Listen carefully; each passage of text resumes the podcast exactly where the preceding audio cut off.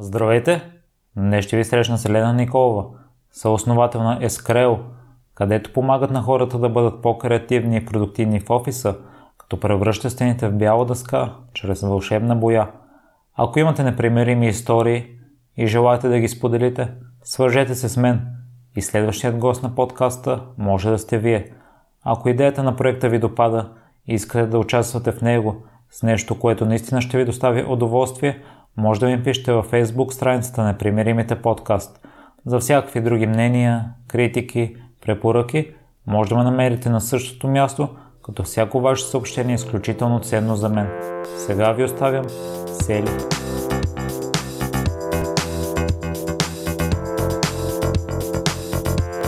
Здравей, Ели, благодаря много за приятата покана. Твоя живот е много динамичен и не знам откъде да започна. Затова да започнем с една моя любима тема бригадите в Штатите. Mm-hmm. Ти си била две лета там. Ще ни разходиш ли през тези преживявания? А, да, благодаря много, че а, и ти съгласи да бъда част от а, твоя подкаст. Приключение беше бригадата в Штатите, особено първия път, тъй като отидах почти сама, 2009 година всъщност. А, и бях в един а, много, как да кажа, малко скучен и безинтересен щат, Мейн, горе на север. Беше студено, имаше само лосове там и омари. А, всъщност е много красиво и природата е много, много красива там, но попаднах в такъв период от време, когато имаше много дъждове и сезона не беше много силен. Та имах малко проблеми с работодателя. А, но пък втората година, 2010, отидох с две приятелки в Уисконсин Делас и това беше наистина едно от най-яките преживявания в живота ми, тъй като имахме възможност да пътуваме след бригадата и всъщност да, да обикаляме в Штатите. Аз много обичам да пътувам. Нью Йорк ми е един от най-любимите градове и а, съм страшна късметлика, че имах възможността няколко пъти да го посетя. Та целият, целият експириенс в, в Штатите ме научи страшно много на, на това да бъда самостоятелна, да разчитам само на себе си или да кажем в повече случаи да разчитам а, на себе си, тъй като си далече от родители, далече от приятели. Няма на кого да се оплачеш, трябва да а, се справяш само с трудностите. И всъщност едни от най- добре спечелените пари в живота ми, тъй като с много усилия съм си ги а, спечелила сама тези пари. Да, със сигурност опита в Штатите ме накара да бъда много проактивна и като се върна в България да потърся следващото голямо предизвикателство, така че само позитивни са ми спомените. От това, което аз съм чувал, рядко някой има безпроблемно лято в Штатите. Аз съм, аз съм бил също две лета, но с работодателите всичко е било окей. Okay. По-скоро сме имали проблеми с квартирантите. А твоите проблеми с работодателите какви са били? Ами, най-вече проблема първата година беше, че ам, а, имаше хора, които предни години бяха на същото място а, и всъщност работодателя предпочиташе да дава работа на хората, които познава, не на новите. А, и на моменти се държеше много грубо а, и обидно, така да се каже. И е, аз нали, тогава, а, на колко години съм била, 20, 20 и нещо, а, и две, да кажем, а, не съм могла по никакъв начин да защита собствените си интереси, да се аргументирам или някак някак си да, да тропна с крак и да кажа това, не, това е неправилно. По-скоро малко бях депресирана. Особено като видиш навън как вали и е студено и няма къде да отидеш, няма къде да се разходиш, не познаваш никой. Тъй като аз отидох тогава с един колега, но той пък много работеше и нямаше възможност да ми обръща внимание. Та, още заето това беше, предизвикателството беше как да се докажеш на работодателя и да покажеш твоите умения.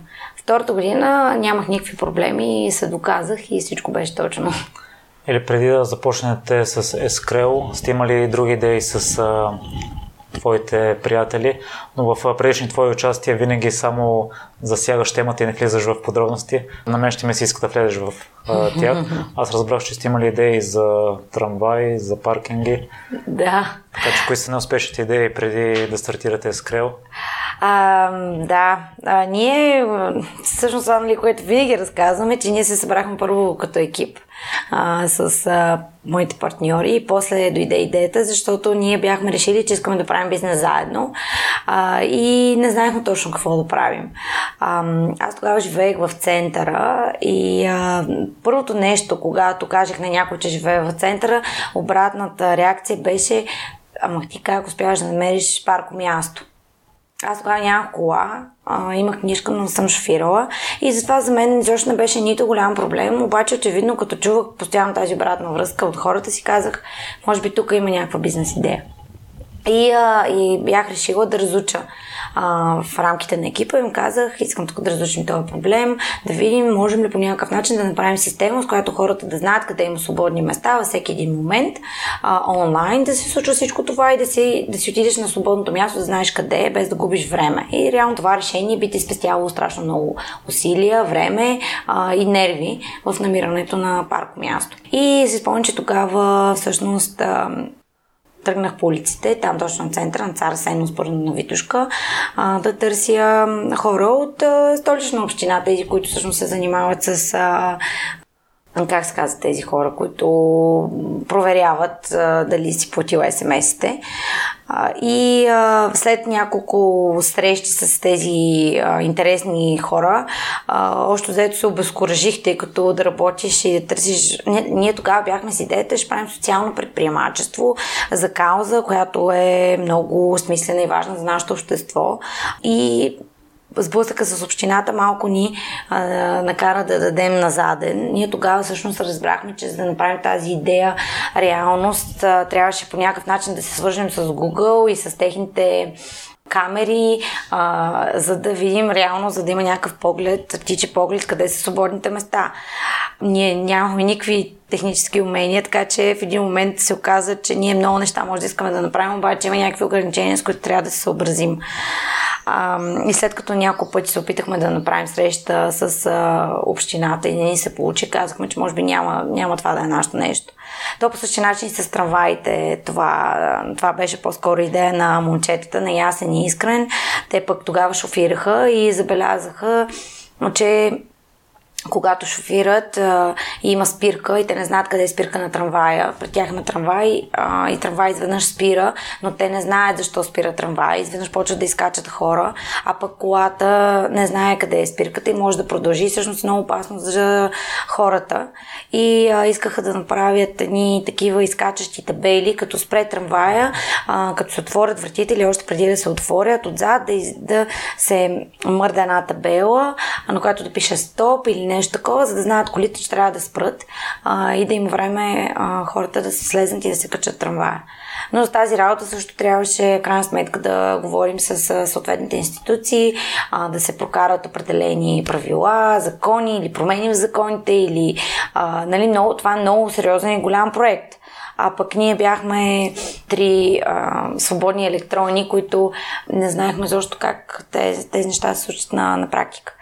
А, и в този момент а, Ясен си припомни за едни готини стени, върху които писахме в Штатите. Ние бяхме по една предприемаческа програма там.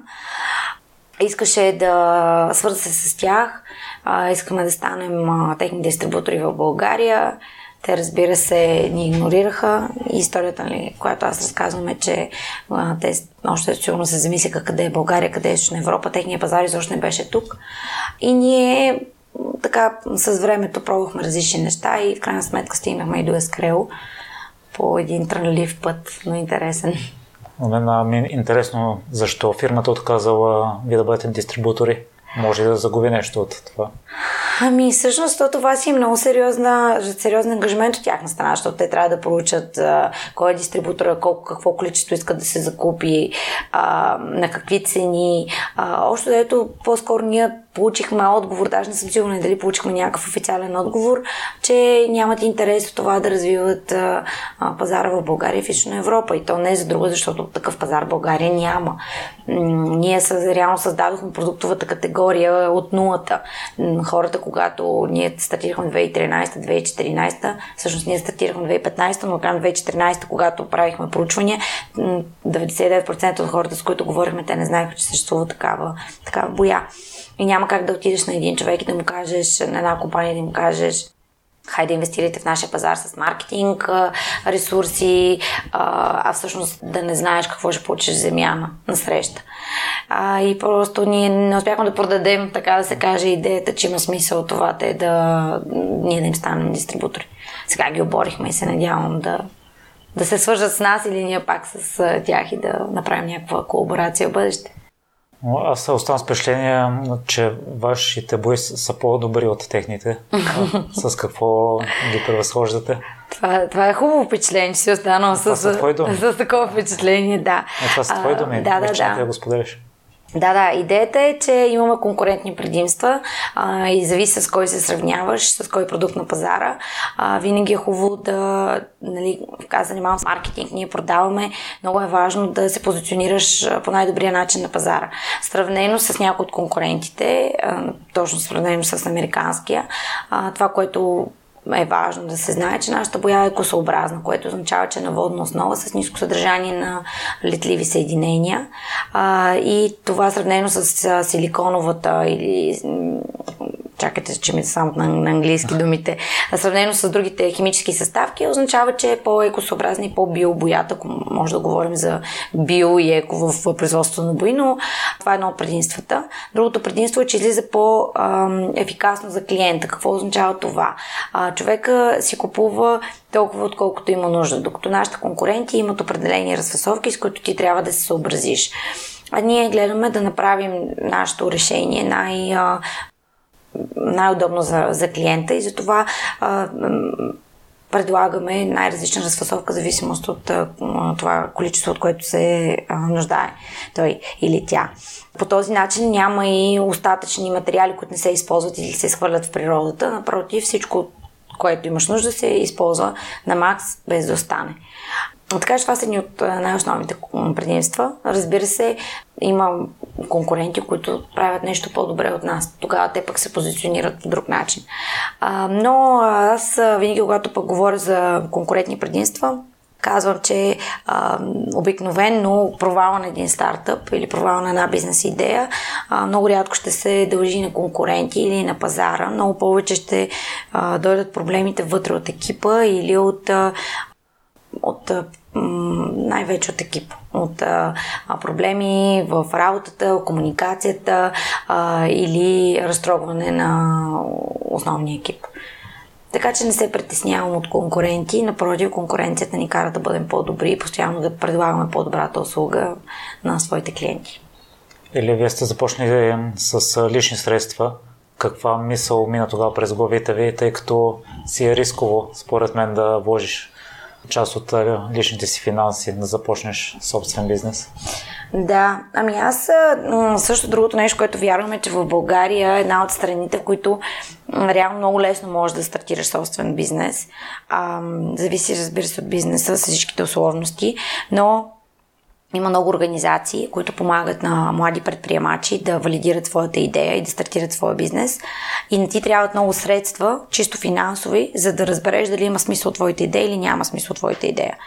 И аз реално сега, като се върна обратно във времето, не смятам, че съм инвестирала и кой знае колко средства, а, за да се замисля от това какъв риск е, който предприемам. Аз тогава работих, все пак всички работихме а, и а, си вадихме заплатата и просто вместо да отидем да изпием парите в дискотеката, а, по-скоро решихме да ги инвестираме в нещо, което защо не знам дали ще излезне смисъл от него, но да кажем, ние си бяхме поставили някакъв таргет, не знам колко пари бяха, 10 000 лева да кажем, кой инвестираме и ако няма никаква възвръщаемост, зарязваме цялата идея, но поне сме опитали, видяли сме. Да, тогава аз Имах късмета да работя в една компания с хубаво заплащане и имах възможност да, да заделям а, определен ресурс за, за такива начинания. А, така че м- обикновено хората си мислят, че е много трудно да стартираш, много ресурси ти трябва, дали ще бъдат финансови или човешки ресурси. А всъщност всичко стига до това да намериш нещо малко, което можеш да тестваш а, и много бързо и лесно да получиш обратна връзка от пазара. Аз съм участвал в един проект Иноватор. То е създаване на клубове в училища, гимназии в София. И всъщност една година работих с ученици, заедно с още един ментор. И това, което всъщност опитвахме на всички да кажем, да променим тяхното съзнание, че много лесно може да валидираш своята идея, да създадеш нещо минимално като продукт или услуга, дали ще бъде една картинка, дали ще бъде а, някакъв сайт, който ще вдигнеш една страница, една лендинг страница. Може много лесно и бързо да го направиш, да получиш обратна връзка от пазара и тогава да инвестираш повече при създаването на продукт. А, най-голямата грешка е да инвестираш страшно много ресурс в нещо, без да си получи обратна връзка от пазара и да го направиш, да се окаже, че никой не го иска. Тогава вече това е загуба на време на пари. Или вие сте получили финансиране от Eleven при второто кандидатстване? Какво променихте тогава? А, даже мисля, че беше пред третото. Ние отидохме в Eleven да кандидатстваме. А, и това, тогава, когато отидохме, ние бяхме тримата, аз, Искрен и Ясен. А, и казахме, искаме да произвеждаме боя. А, и разказахме нали, за бизнес идеята, при което получихме много релевантен въпрос. Кой произвежда боята, защото вие нямате технолог в екипа. Ние тогава чакахме да внасяме от чужбина, от различни места. И ние, да, да, така е, така е. Обаче, казах, решихме, че ще държим връзка с инвеститорите. И пак ще пробваме. Та, последствие много случайно, така през приятел, през приятел, Искрен беше много активен. А, намерихме Манол, който всъщност беше в етап от живота си, в който искаше да експериментира с производството на иновативни продукти. Той беше произвеждал латекс цял живот. Казахме му, искаш ли да дойдеш а, в нашия екип, да кандидатстваме за финансиране, да развиваме този бизнес? Да. И отидахме вече с а, Манос, четвъртия ни съосновател, да кандидатстваме за финансиране. Те тогава ни казаха, може да ни произведете една боя, която мириш на портокал. И ние си казахме, да, много ясно, защо не.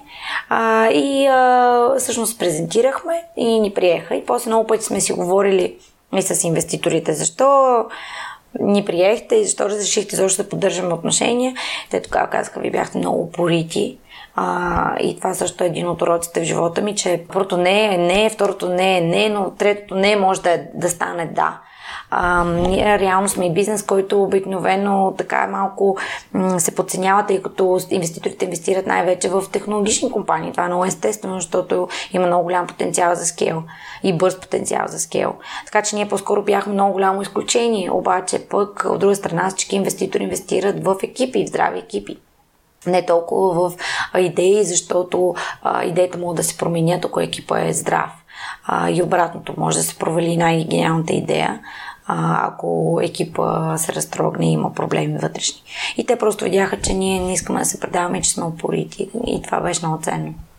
Или аз видях, може и информацията да е стара, че освен България, основни пазари са ви били Румъния и Холандия. Защо точно тези две държави да, а, Румъния продължава да бъде един от основните ни пазари а, поради няколко причини. Румънския пазар е много близък до българския пазар, специално що се отнася до недвижими имоти, до развитие на пазара на недвижимите имоти.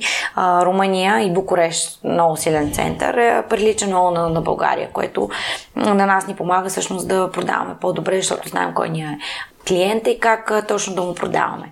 А, Холандия беше отдавнашно а, приключение. А, аз обичам да казвам, че холандците наистина има едни летящи холандци. Значи Холандия и холандците според мен са нация и народ, който ако види нещо иновативно, ще е първи човек, който ще се обади и ще ти каже давай да го внасяме, давай да го изнасяме, ние ще покоряваме света. И така имахме срещи с няколко човека. Нали, ние още в началото си представи, ние самите не знаем точно на къде да отидем. Идва един човек и ти казва, ще покорим света, а, давайте да даваме, както имаме една, един такъв, а, такава шега в екипа. И се запознахме случайно. А, вече даже не си спомням как се запознахме с различни хора. Изпращали сме и монстри, правили сме пилотни проекти, развивали сме партньорство, но нищо не е било изключително устойчиво. Холандия отдавна вече не е в нашия фокус. А, най-вече са Англия, Великобритания и Штатите. Великобритания и Штатите са развити пазари, там има хората вече познават категорията продукти, много по-лесно може да се позиционираме ние, ако да кажем в Google имаме добра реклама и добър сайт, от който хората директно могат да си поръчат. Така че главно продаваме България, Румъния, в Англия, в Штатите онлайн а, и разбира се цяла Европа. Имаме няколко интересни проекта в Дубай, хората ни откриват онлайн, даже сега се чудим дали пък малко да не променим стратегията. При нас винаги Дилемата е колко фокусирани трябва да останем спрямо пазар, спрямо продукти и в същия момент да не се затваряме като конска пати и да, из, да из, експлорваме, да се възползваме от други възможности, които се появяват и да не казваме не. Но пък от друга страна една от най-големите сили е да казваш не, ако знаеш какво искаш да правиш. Така че баланс трябва. Спомена фокуса. В едно от твоите участия споделяш, че това е най-голямото предизвикателство да запазите фокуса си. По какъв начин го поддържате? Това продължава да бъде едно от най-големите предизвикателства. Ами, честа и навременно обратна връзка възможностите са толкова много навсякъде около нас. Говорят и дори най-простия имейл, който получаваме а, възможност, може да кандидатствате за финансиране от а, турски акселератор или а, полски акселератор или а, поне тази апликационна форма или изпратете ни този документ или искате ли да отидете в а, Африка, не знам си къде, или в Азия, а, защото там е голям потенциал. Не, много е важно а, преди защото да, да отвориш един имейл и да посветиш твоето време да се замислиш каква е альтернативата, на която мога да направя сега, която ще има всъщност дългосрочен ефект. Много в началото се хвърляхме всички на различни посоки. Той е продукт, че развиваме, този е пазар, по този начин. И нямахме план и стратегия, всъщност, която да следваме. Как го правим? Много е важно да се разпишеш всичко. Много, то е много простичко и много гениално в същия момент разписваш една стратегия, разписваш един план, разписваш едни стъпки и това стои като закон в офиса. Нарисувано на стена или нарисувано на компютър, няма значение. Обсъжда се с екипа, разделят се задачите и постоянно се напомня. Така да се каже, че това е стратегията и това е целта. Защото иначе възможностите са много и а, ние всички хората сме създадени така, че понякога губим интерес от монотонната и оперативна и дисциплина, монотонната работа и дисциплината, която създаваме. Обаче реално аз колкото повече чета, виждам, че като изключим разбира се тези големи примери с а, компаниите, които избухват до милиард в рамките на една година, го кажи, повечето успешни бизнеси развиват 10 години и всичко е въпрос на дисциплина, всичко е въпрос на упорито, всичко е въпрос на постоянство. И още заето Просто се опитваме да се фокусираме на думата не а, и преди да се впуснем в нещо, да, да не прибързваме. Просто си даваме малко време. Нека да обсъдим тази идея, да видим има ли смисъл от нея, до какво ще доведе, какви са ползите, какви са минусите. А, много често правим грешки, но това също е част от процеса. Не се притесняваме да правим грешки. Въпросът е да се учим от тях и да правим други грешки. Нали, това беше също някъде много любима мисъл. А не е важно дали имаш проблеми или не, ти винаги ще имаш проблеми. Важно е какви са ти проблемите, дали тези проблеми се променят. Така че, като имаш проблеми, си задай въпроса какви са ми проблемите. Ако е проблем, който да се повтаря, е о, проблем, наистина. Но ако е нов проблем, това е а, нормално. Друго предизвикателство, за което споделяш е поддържането на мотивиран екип. По какъв начин запазвате мотивацията? А, това е много също голямо предизвикателство, защото аз самата се опитвам това да си го отговоря за мен самата. Като ми задаваш този въпрос, то може да е въпрос ти как се мотивираш. А, защото ние като фаундъри а, много често можем да се изхъбим ние самите. И ако ние се изхъбим, а, е много трудно да мотивираш другите, другите хора около теб и другия екип. Ти спираш да бъдеш лидер. А, всъщност работата на основателите, на фаундерите, според мен е тази. Да бъде лидер, да посочва правилната посока и да дава пример. И ако спреш да, става, да бъдеш пример, е много трудно да, да мотивираш другите. Така че, обикновено мотивацията на моите колеги минава през моята лична мотивация. А пък как се мотивира човек, много зависи това какъв човек. Всеки човек се мотивира по различен начин. Аз вярвам, че парите не са мотиватор. Никога не са били и в моя живот. И виждам, че и, в други, и на другите хората, и всичко, което съм чела във връзка с управление на човешки ресурси, особено в стартъп, последното нещо са парите. А, защото, когато работиш в стартъп, когато аз трябва да рекрут на някого, аз не мога да му обещая най-голямата заплата, не мога да му обещая, че ще, ще забогатее в рамките на една година. Мога да му обещая други неща, които пък други компании не могат да, да обещаят. А, така че как се мотивирам аз? А, много ме мотивират моите колеги. Ако виждам хора около мен, които а, са добър пример и хора, от които аз мога да се уча, аз самата се мотивирам така и аз ставам такъв човек. Така че другите фаундъри и дори мои колеги, с които работя в екипа, да ще бъде маркетинг, мани или селс, диди, те ме мотивират много със своя пример. Така че аз много черпа енергия от другите хора.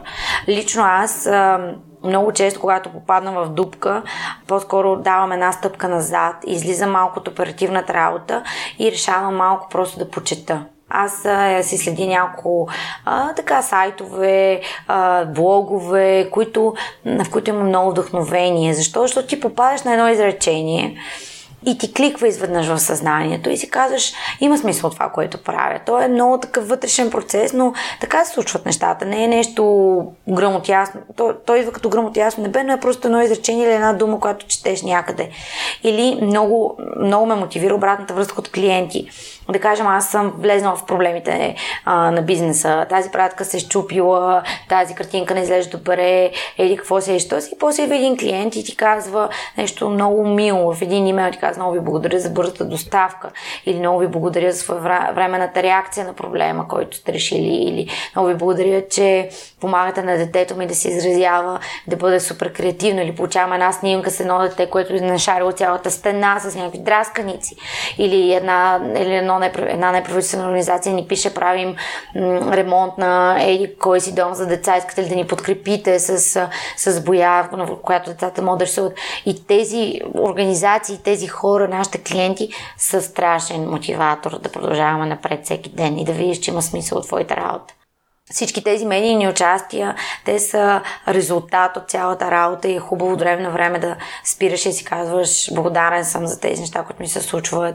Точно това днес четаха на много яка статия на Harvard Business Review, където а, казват за да станеш to be your best, learn your successes, learn more about your success, научи повече за своите успехи. И е много важно, когато анализираме негативната обратна връзка, ние да не забравяме и позитивната обратна връзка.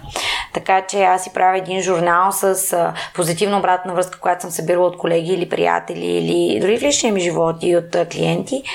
И когато не се чувствам мотивирана, мога да отворя листа а, и да си прочита обратна връзка, която всъщност също може да ми помогне да излезна от дупката.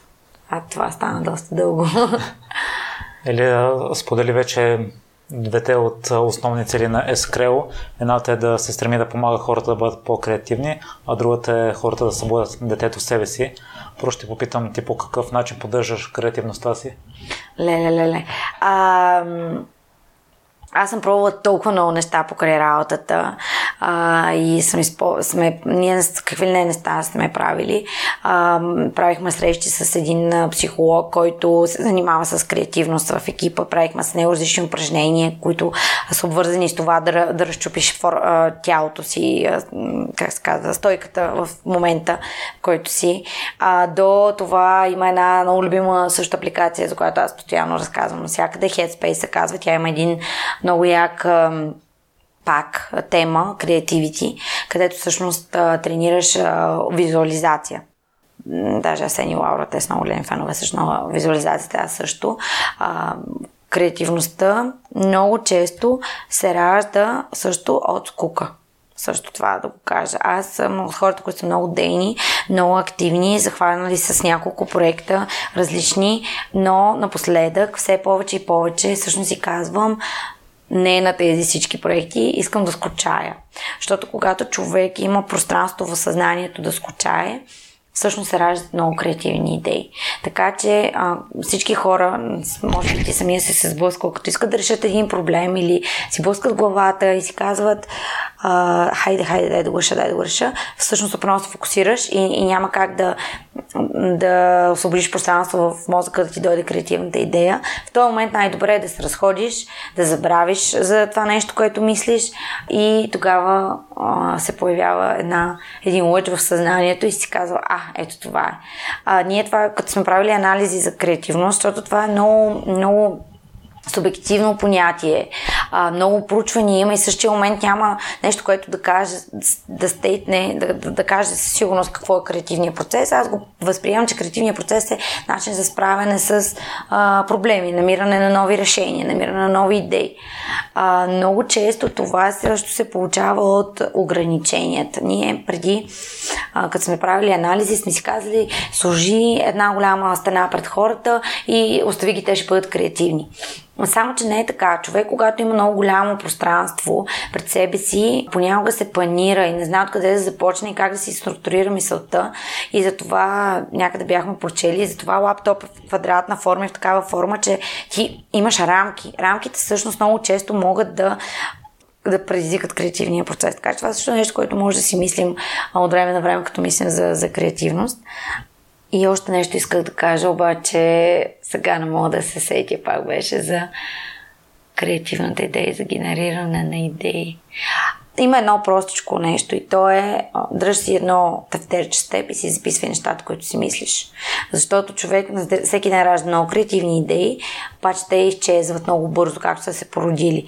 А, Ричард Бранс им, има една такава просто една поговорка write it down пиши ги. Може да са глупави, може да излезеш глупави в този момент, записвай си идеите в главата, защото после те се навързват. И така се симулирам и аз креативния процес.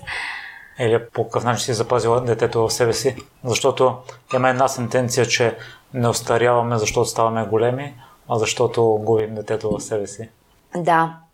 Ами аз много често получавам обратна връзка, че смятат хората за наивна. А аз гледам да по-скоро винаги с отворено сърце и с отворено съзнание към, към хората към събитията и нещата, които ми се случват.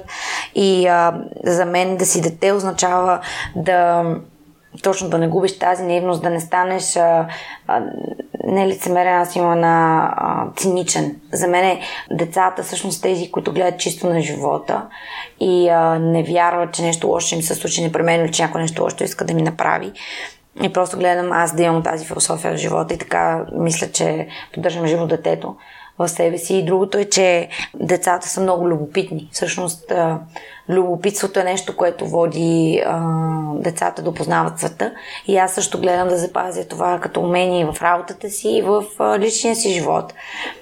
И а, това сигурно ми помага. Племенниците ми, с които гледам да се заобикалям по-често, а, също ми помага да се чувствам като дете, защото ти когато виждаш едно, едно а, 7 годишно момченце или 5 годишно момченце как се радват на най-простичките неща, които ние имаме за даденост, тогава си казваш, чакай малко, нали, кога спрях да оценявам тези малки неща, нали, затова всички тези тенденции сега с а, а, философията за бавното живеене, с философията на минимализма, философията на а, йогата, не е напразно сега а, набират отново скоро, защото това да живееш постоянно на бързи обороти води до изключителен бърнаут и до а, нездраве, така да се каже. Така че това са начините, по които събуждам детето и гледам детето да не, да не бяга от, от мен надалеч.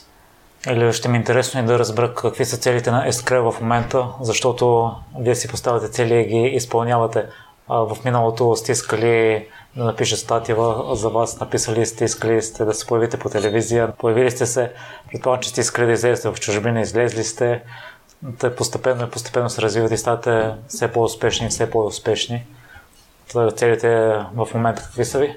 Целите в момента са наистина да създадем бизнес модел, който да е устойчив в, в дългосрочен план. А, защото ние сме, да кажем, намерили начин как да продаваме в България и на тези другите два пазара, Англия и Штатите онлайн. Обаче всъщност има много други неща, които ние не сме пробвали, не сме разбрали как да как да, да работят дългосрочно. Ако, например, онлайн продажбите ни в Англия секнат за един месец, ние не знаем и няма альтернатива какво да направим. Всъщност точно това сега, като се занимавам с маркетинга, мисля за това как да увеличим всъщност разпознаваемостта на марката в Англия, защото в момента само хората, които търсят а, боя за писане, ни намират. А аз искам хората да знаят за Escreo и да търсят escreo.com в сайт, в интернет, в Google. Така че сега идеята е и между другото си търсим и човек, не знам дали сега е правилното място да кажа, търсим си човек, който да ни помага с копирайтинг, с контент маркетинг, който всъщност този човек да ни помага да излезе на чуждите пазари, като разпространяваме повече материали за нас и за нашите проекти по чужди медии, по възможност безплатно, защото иначе е страшно скъпо. Така че, още взето, един от плановете е да увеличим разпознаваността на бранда в а, Англия и в Штатите. Друга от идеите е да развием втория си продукт, който е всъщност подвижна стена, е Screll Go, Creativity движение. А, това са едни а, стени от различни модули, които се използват в големи пространства, които могат да се използват за преграждане а, с различни функционалности. А, идеята е сега и него да го развием и а, да увеличим продажбите чрез нов продукт. И това са двете основни цели. Продажби и нови продукти. Или ако си пред една стена бъдисна с ескрел и трябва да отправиш послание към ученици, завършващи гимназия, какво ще напишеш или нарисуваш? Към ученици, завършващи гимназия.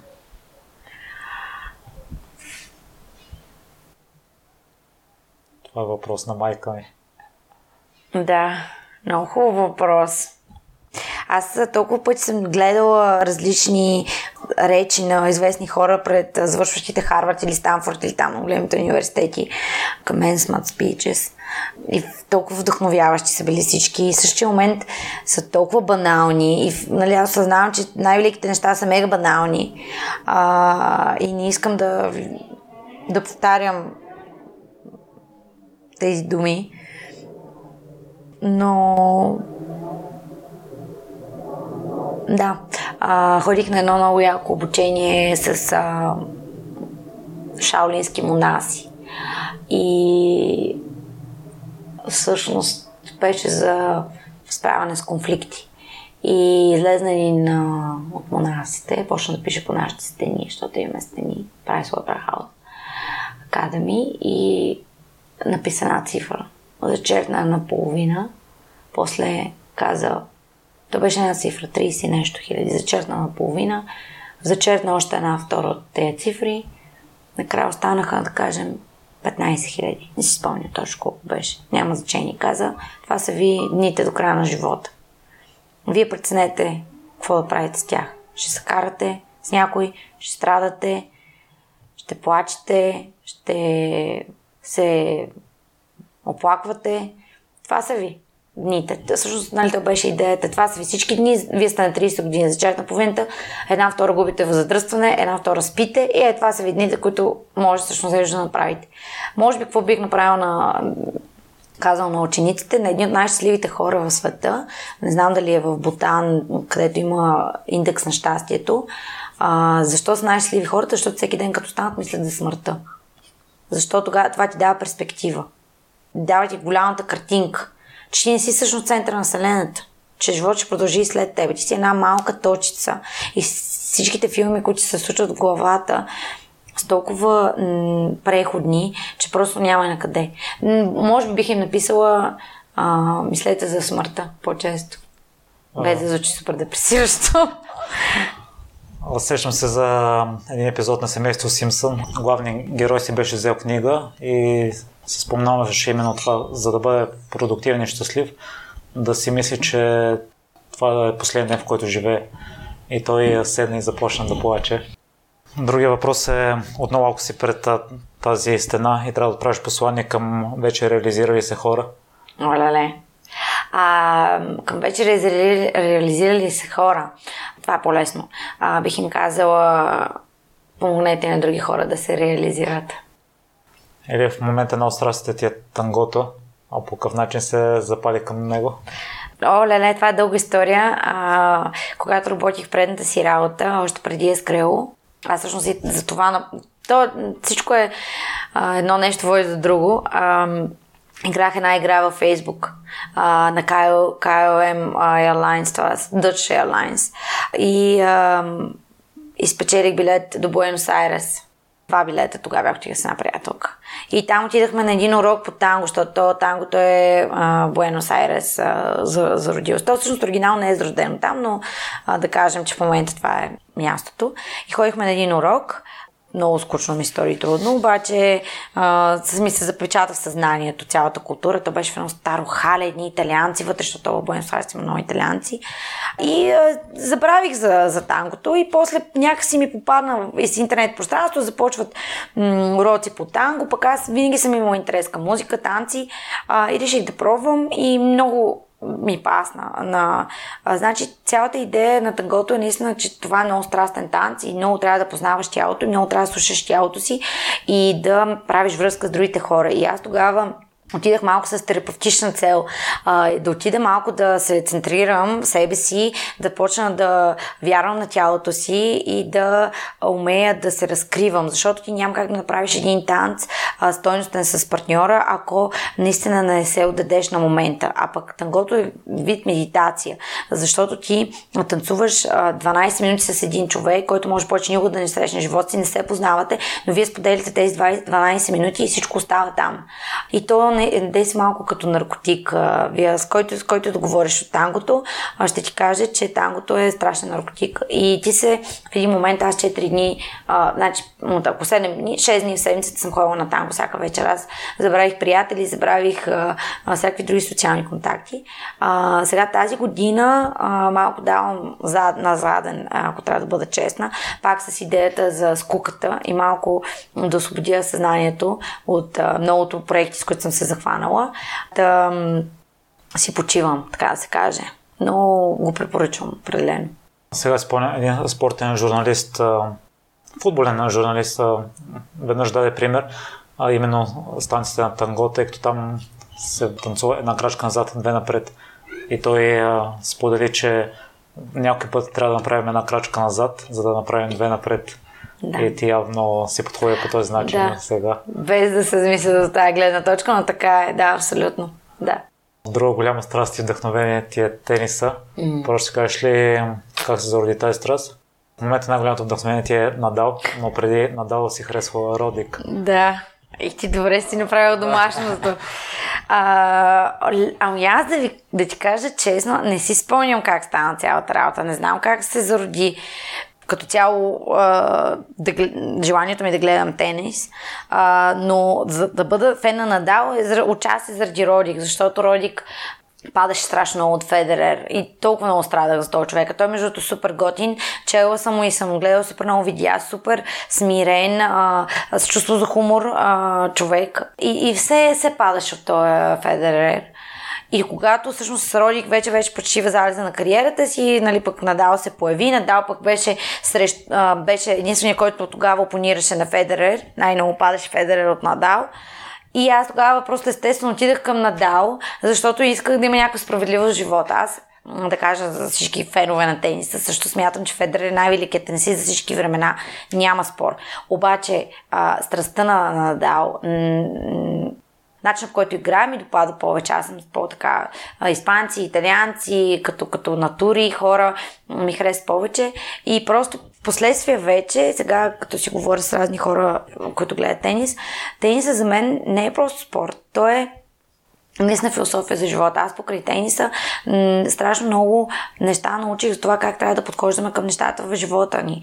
И, и съм цитирала Федере, цитирала съм Надал за неща, които казват, които аз прилагам в бизнеса или в личния си живот.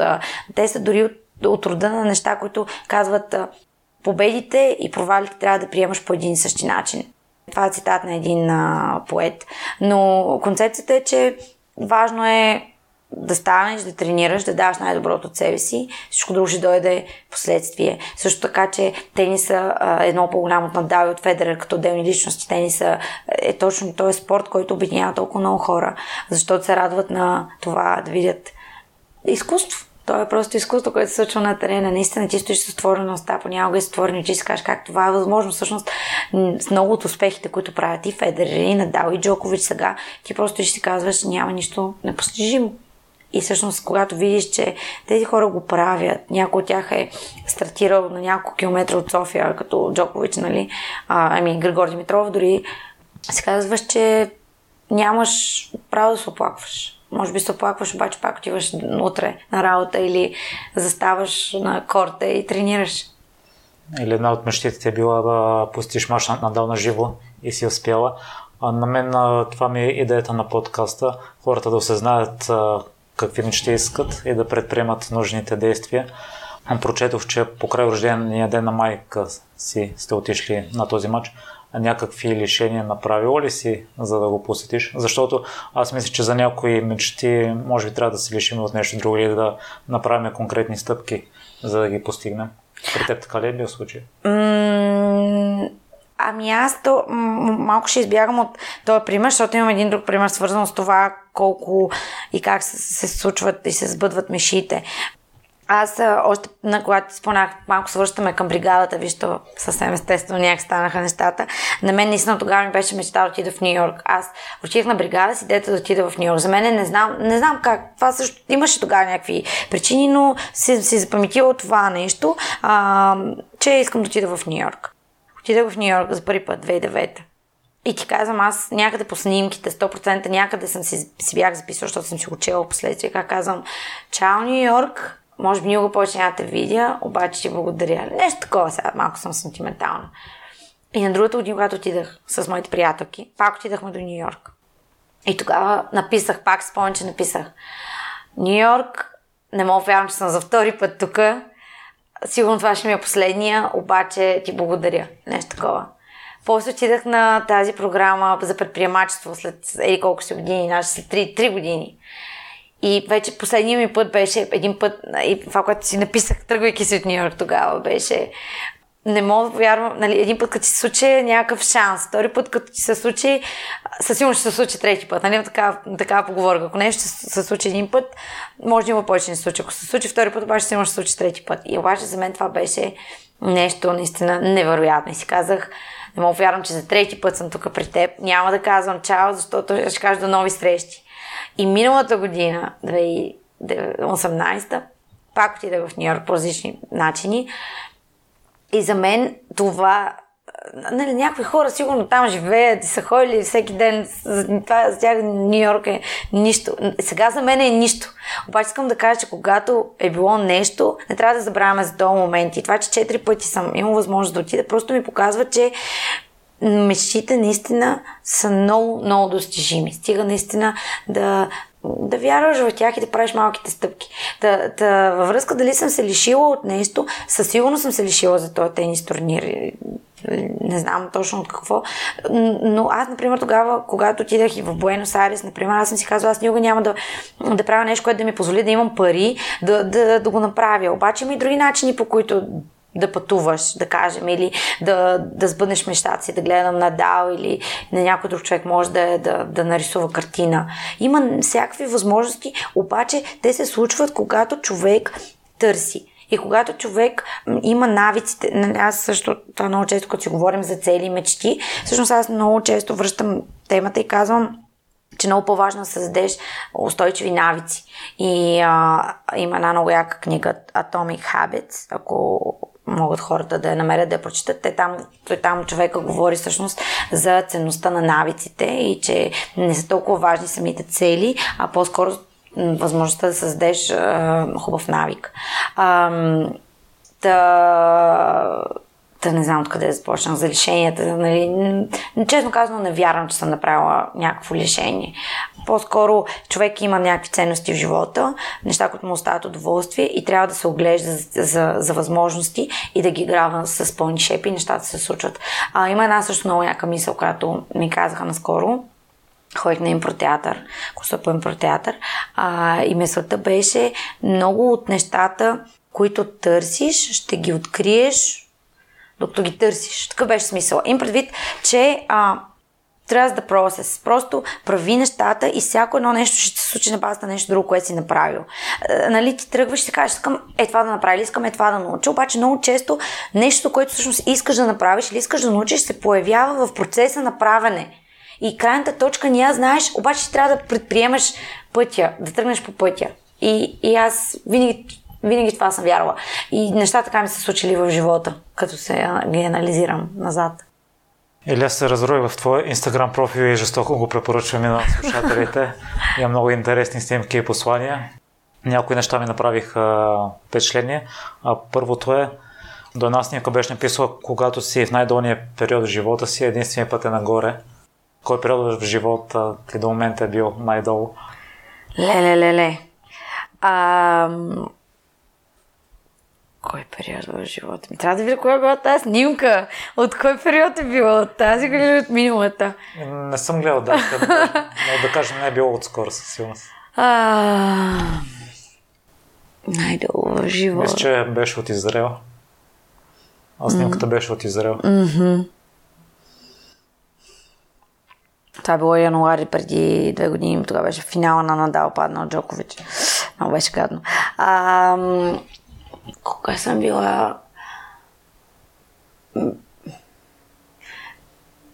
Имаше един период миналата година, лятото, когато няколко човек от екипа стръгнаха по различни причини и а, точно беше някъде около лятото, август, по това време. И тогава малко бях дала на заден и ми беше много демотивиращо всичко това, което се случва. И просто това се сещам. Не мога да се сетя за някакъв период, който наистина много да съм била даун. Мисля, че даун бях също а, в предната си работа, когато исках да напускам. Не ми давах отпуск за да отида в Буенос Айрес. И тогава се чувствах много като в клетка. Той бързо се разреши проблема. Гледам да не стоя много дълго време в това, в такива моменти.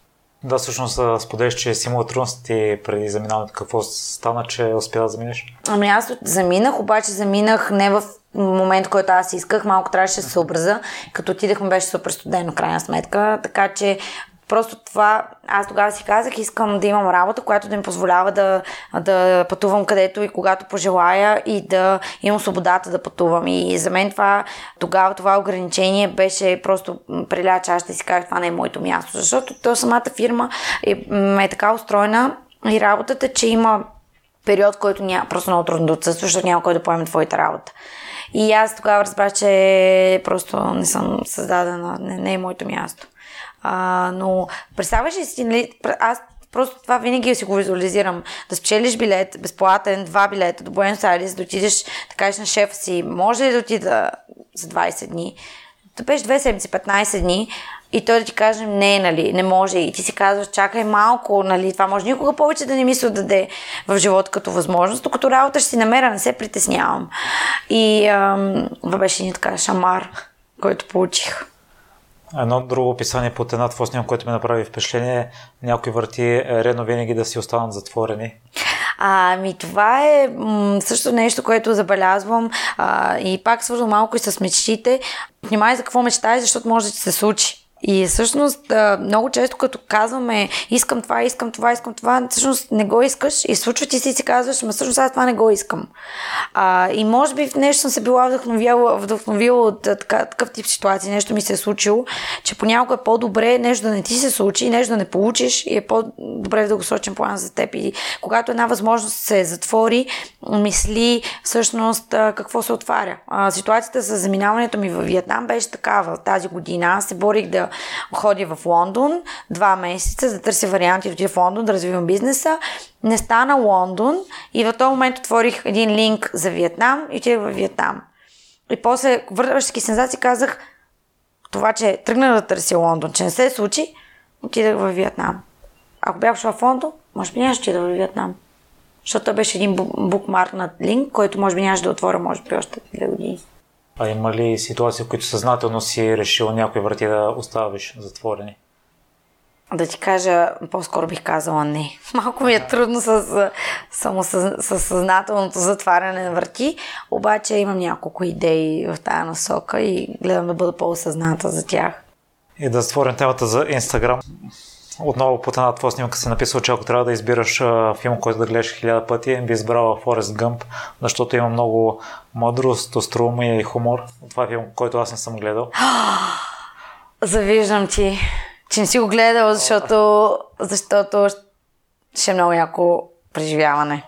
Какво толкова специално има в този филм, че би го гледала хиляда пъти? О, ма как да ти кажа, като ти не си го гледал? Ам... Или е хубаво да не се... Ами, аз мога да кажа няколко общи неща, но те са, те са а, наистина...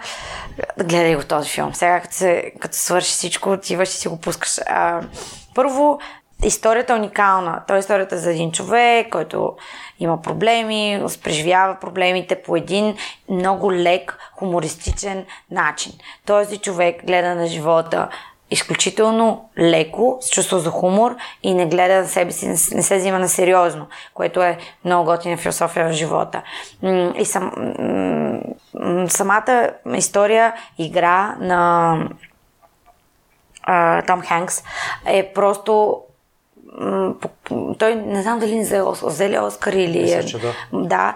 А, много оригинална е идеята а, и ти остава много хубаво, просто се усмихваш след филма. Ти трябва да го гледаш и след това може да си говорим повече, но съм сигурна, че просто този, филм няма как да не ти хареса, според мен.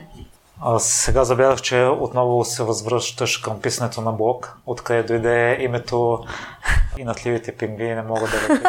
Много интересно, че го превеждаш. Никога до сега не съм се замислял. И натливите пингвини могат да летят. А, висше приятел на моята съквартирантка а, ми помогна с блога. Аз само казах, моля те, имам нужда това преди няколко години, имам нужда от блог. Той ми го измисли, без да ме познава, без а, да ме познава много добре, имам предвид, без изобщо да съм му казвала нещо за блога. А интересното е, че аз, в, когато имах едно време Мирка, а, един от а, чат, от никнеймс ми беше Penguins, защото аз бях фен на пингвини. Аз не знам той дали го знаеше това.